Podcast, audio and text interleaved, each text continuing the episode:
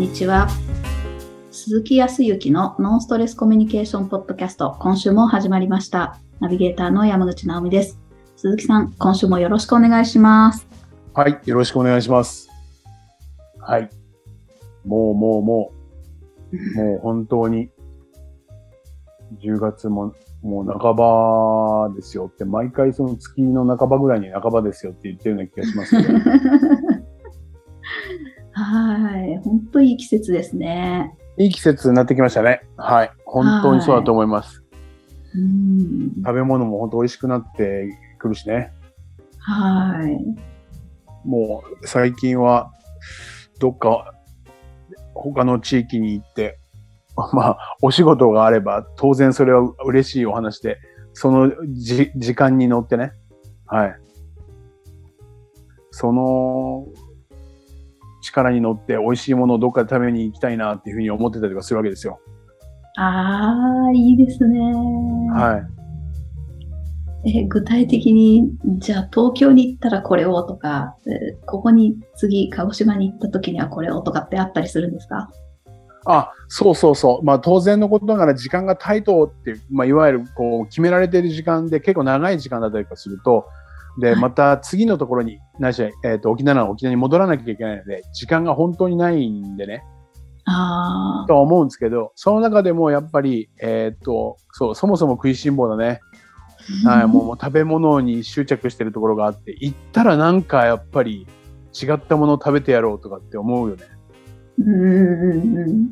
で、たまたま、うーんと、これは9月の後半はい。に、えっ、と、研修をいただいていた、あー鹿児島の企業さんが最後だったんだけど、はい。飛行機の都合があって、えー僕らがこう、仕事をする人間って、どちらかというと僕らみたいな仕事っていうのは当日何かき気象的な問題とか、えっ、と、交通の障害があって行けないと大変なことになっちゃうから、前日入りとかするんだよね。集まっていらっしゃる方が、ね、何人何十人っていらっしゃったりとかするから。それで行くのも前日の夕方とか後半に行くのがたまたまスケジュールも空いてたのもあるんだけど、えっ、とね、連休中もあって、えっ、と、その連休で遊んだ人の帰る飛行機にぶつかっちゃうんで、夕方が取れなくて、はい。朝一で移動したんですよ。はい。そうするともう、えっ、と、午前中には着いて、ホテルのチェックインがね、1時、2時とか早くてもね、うん3時ぐらいじゃない？だからそれまでの時間があるから、さて何するかと思って、まあまあまあ、はい。美味しいものを見つけに行きましたけど、いいですね。そう。さつま揚げを、さつま揚げを食べる巡りしてましたよ。ええー、羨ましい。美味しそう。美味しかったです。やっぱ揚げたて美味しいし、で、やっぱりいろ、うん、今はいろいろとね、こう種類もあったりとかするんで、すごく良かったですよ。ええー、もう行くとこ行くとこで、はい。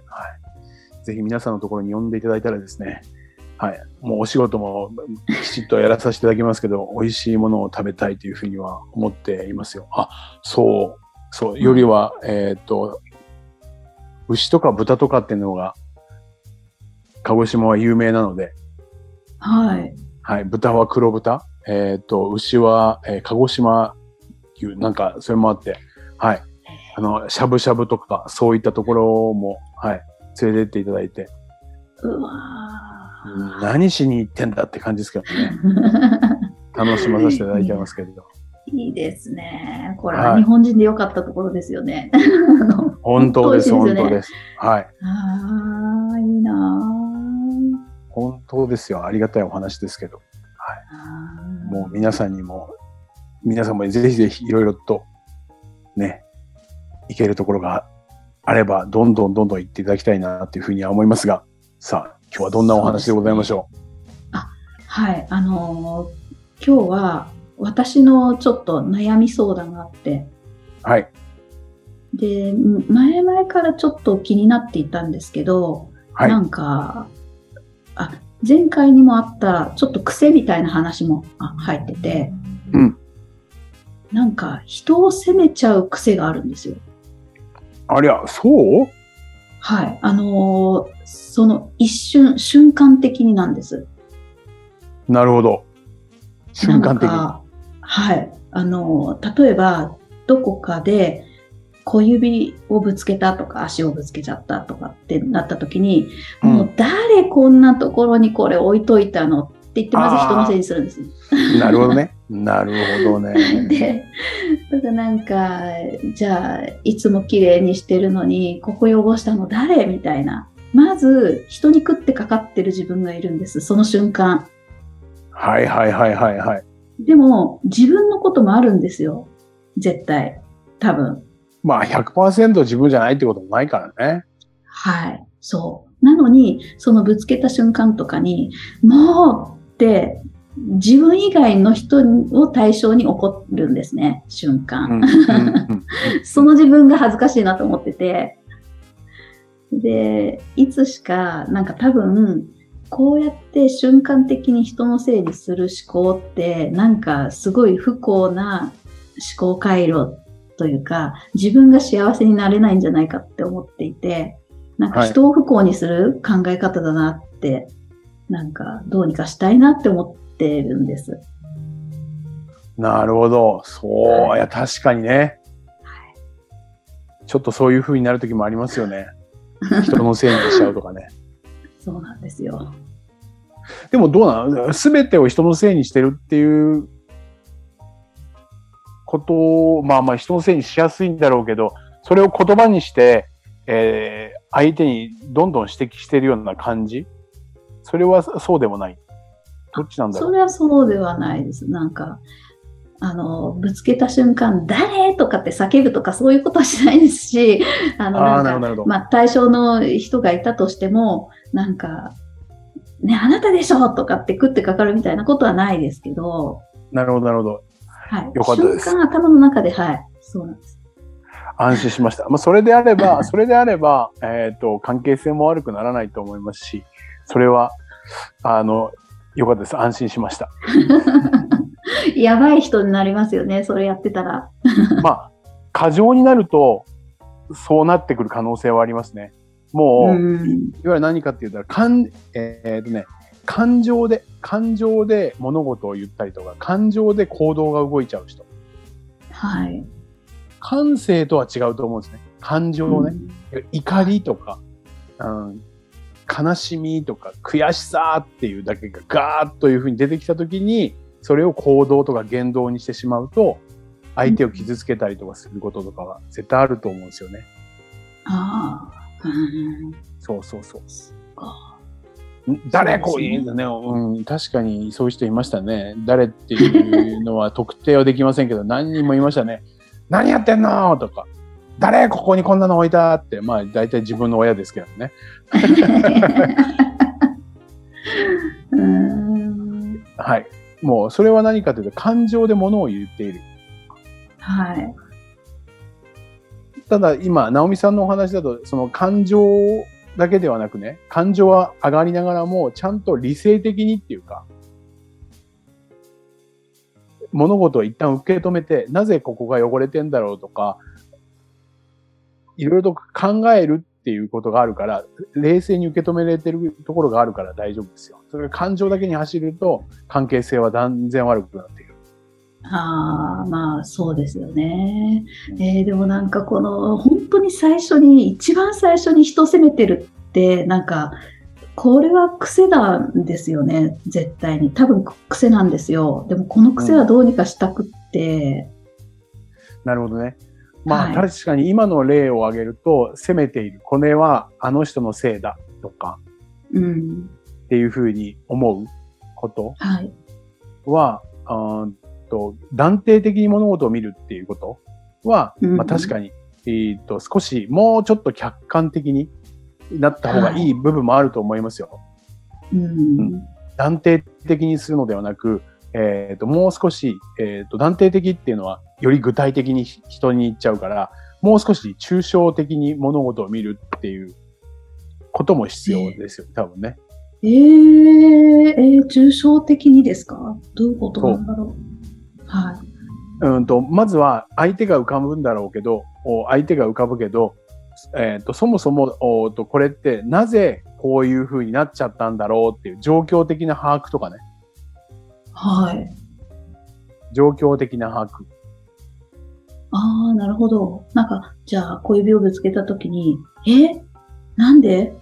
これがここに？とか、そうそうそう。いつもよりこっちに動いてるとか、ちょっと周りを見るみたいなことですかね。そう。少し冷静になるって冷静になるの難しいんだけどね。はい。ああ、そっかも。うん。それで、あとは、その物事を冷静にっていうのは、どういうふうに、こう、なんていうかな、あー意識を向けるかって言ったら、確かに痛いし、それを置いたのはその人のせいでしょうけども、はい。痛いっつって、あ、もうこんなところに誰が置いたきっとあの人が置いたんだわ、もうって言った後に、それで人にフォーカスしたでしょ？断定的に。はい。はい。そうすると、その人の人を否定に入ってくるわけでね。はい。なんでこんなところに置いたの？っていう、否定する見方で相手を見るよね。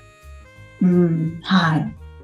そこと、そ、そこからもう少し肯定的に受け止める。ええそれはどうしたらええどうするかって言ったら、あ、もうなんであの人だわ、ここに置いたの？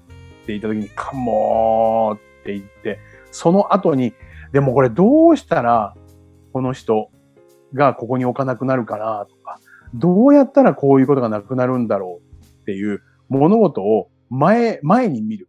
とか未来未来思考に持っていくっていうことをする意識。ええすごい。これができてくれるようになってくると、少し物事を客観的に受け止めて、肯定的に物事を考えるって、まあ理想論ではあるんだけど、いやーすごい。本当に大人な人の懐の大きい人にしかできないかなって思っちゃいます。でも訓練ですよね、きっと。確これはかにき訓練っとだ、ね。はい。その、しばらく人のせいにした瞬間から、しばらくその人に対して、あの、責めてる自分、否定的に考えてるっていう、そこを、その時間をもっと未来思考の時間にすればいいってことですよね。そうそうそう。そのまた手前でじゃあどうするかって言って、いたとか、ああとかって思った時に、これはその未来的な思考にするためにどうするかっていうと、いろんな、あの、なんていうかな、うん、アンガーマネージメントとかって言われたりとか、いくつかの手法はあるんだけど、深呼吸しなさいとかね。うんまあ何かっていうと、前回もちょっとお話をした、間を空けるっていうことね。間を空けたりとか、そう、ちょっと冷静になる時間。あー深呼吸を2回 ,2 回だか3回だかをすると、ちょっと心が落ち着くと、冷静に物事を考えられるようになると、冷静に物事を考えるっていうのはどういうことを考えるかっていうと、未来的に前にどうやったらこういうことにならなくなるかっていうことを考えられるような少し余裕の間ができるから、うーん。そういうはい練習は必要だよね。ああ、なるほど。そうですよね。もう人のせいにする癖で、あ相手の人とか周りの人を否定的に見る癖なんて最悪だなって思うので、うん。うん、なんかそうですね。まず客観的に見て肯定的な思考に変えていく。そうですね。うん僕は、そう、僕はどちらかというと、同じようなことありますよ。本当に。ありますか？な、まあ、僕の場合、うん、そうね、なんでこんなうまくいできないんだろうなって思ったりだとか、いわゆる、もやもやとか怒りみたいな時が来た時には、本当に少し、えっ、と、呼吸をしようとか、その場を外そうとか、あちょっと切り替えるっていうことをする。あ、ああ、はい、間を取って。間を取るっていうことをする。うんただ自分自身はそこに怒りを感じたりだとか、誰かを断定してるとかっていう事実はあることは、もう否定しようがないんで浮いてきちゃったから。はい。で、少しずつだから、あ、また浮いてきちゃったな、また、またあの人のせいにしてんな、とかっていうのは、はい。そこは責めない。うーん。自分を責めるとまた相手も責めることになるからね。自分もべ別に責める必要もないんですね。そう。多分相手を責めるっていうことは何かというと自分にも何か責めてるうん、そうです。みたいなところがあるから、少し切り替えをするために、まあ一番いいのは呼吸とか間を置くっていうことなんだろうね。うんただ瞬間的にあの人がやったんじゃないかとか、これが良くないとかってふって思うのは、これって人間の必要な機能でもあって、えー、いわゆる危機察知能力とかね、はい。自己防衛のところで即動けないと、過去の経験からこういう時にはこうだっていうことが記憶されているから即動けるわけじゃん。はい。だからそれはもう多分なくならないし、なくそうと思ったら逆に鈍感になって危ないからね。ああ、それも、なるほど。あ、よかったです。はい。感性としては敏感であるっていう、そこを感じてるっていうこと自体は悪いことではない。ただそれを感情として相手にぶつけたりだとかすると問題になってくるから、そこは湧いてきたものを受け止めるために少し冷静になるっていう練習が必要かなっていうふうには思うんでね。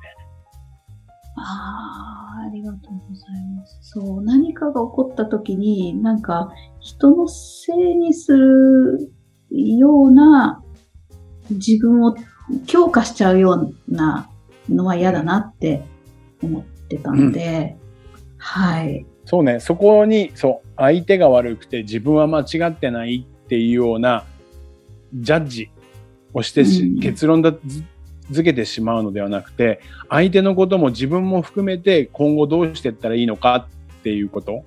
うんうん。そうするとね、相手にかける言葉も変わってくると思うんですよ。おお。はい。なんでこんなところに置いておくの？っていう相手じゃなくて、こういうところにこういうものがあると、やっぱり私みたいな人間ってこう、小指バーンとぶつけちゃうんだよねって、その物事に対して話をしたりだとか、どうやったら私もぶつけないし、こういうところに物がなくなるのかねって、まあ確かに俺のこと言われてんなって思うかもしれないけど、相手は。はい。直接的にその人を攻撃するんじゃなくて、その状況的なものからどうしたら、えっ、と、そういうことが起こらないかっていう。置いたしても、要は小指をぶつけてもらおうと思って置いてないわけで。はい。そうだよね。こっちもまあはい確かにそこにぶつけようと思ってそこに行ったわけでもないんだけど。うん。ってなると、相手に攻撃するというよりかは、そう。その状況を今後どうしていったらいいのかっていうところに論点がいったら、相手に対する質問とか言葉のかけ方も変わってくるっていうのが今日のまとめかな。ああ、すごい。ああ、そっか。そうですよね。なんか、うんなるほどな。なんか自分にかける言葉も変わってきそうな気がします。多う分、ん、そうね。っすら、そうですね。なんか、えそこにぶつける自分が悪いんじゃんって分かってる自分もいたりきっとするんでしょうけど、ん誰が悪いとかじゃなくて、っていうことですね。そう。自分、そう。自分に持ってったら自分が悪いとなると自分が落ち込むじゃん。はい。